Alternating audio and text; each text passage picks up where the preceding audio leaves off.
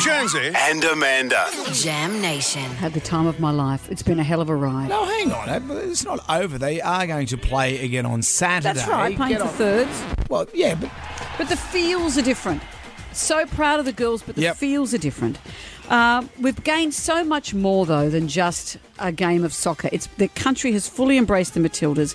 Women's sport is changed forever. have you seen the sign up rates? It's gone through the roof. Yeah. To talk us through all our feels and lack of feels Mm-hmm. is Channel 7 commentator, ex Aussie soccer player herself, Grace Gill. Hello, Grace. Good morning. How are you both? We're, We're- good. we're How are good, your Grace. Feels you? today?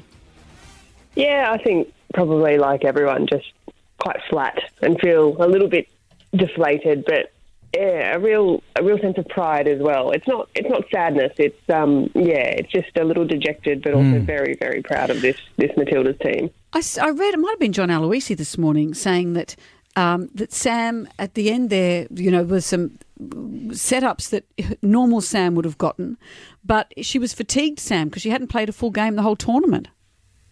Mm, and I mean, that's always tricky when you're balancing the return from an injury in tournament mode because tournament mode isn't, you know, like playing week in, week out. It's turning around in such tight time frames. And we saw that their game on Saturday night against France, they had sort of three and a half days to turn things around and be fresh and ready to go. And yeah, she had some great opportunities that maybe on another day she would have put away, but also put did put away a world class strike as well, which was pretty special. That was amazing to watch. It was extraordinary. Maybe she should have got more points because it was so like basketball Yeah. was so far Degree away. She could have got more points for it.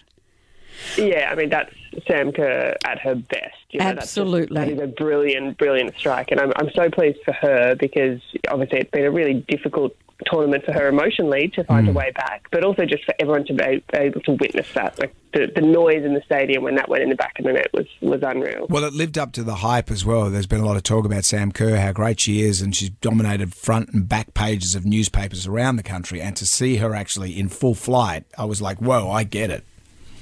Yes, exactly. And I think everyone went on that journey because that was the goal that equalised the game. So that had us at 1 1, and it sort of gave real life to the game, and everyone lifted the energy in the stadium, lifted, the team lifted.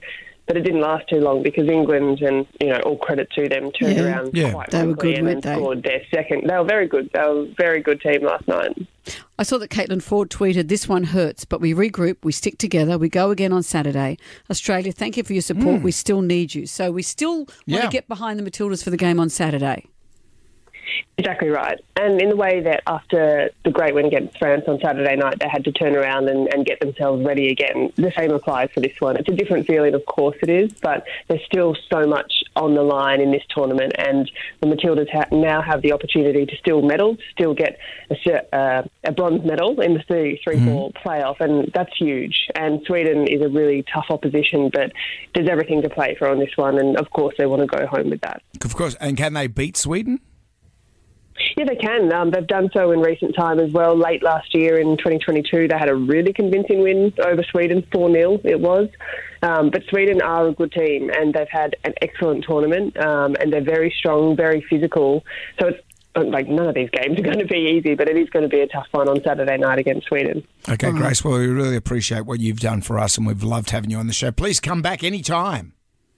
Oh, thanks. It's been a pleasure. I really appreciate that. Thanks, Grace. The Matildas versus Sweden is Saturday, 5 pm. And of course, the final between Spain and England, hmm. 7 pm Sunday on 7 and 7 plus. And at least, Grace, it wasn't a late night last night. That's one thing out of it.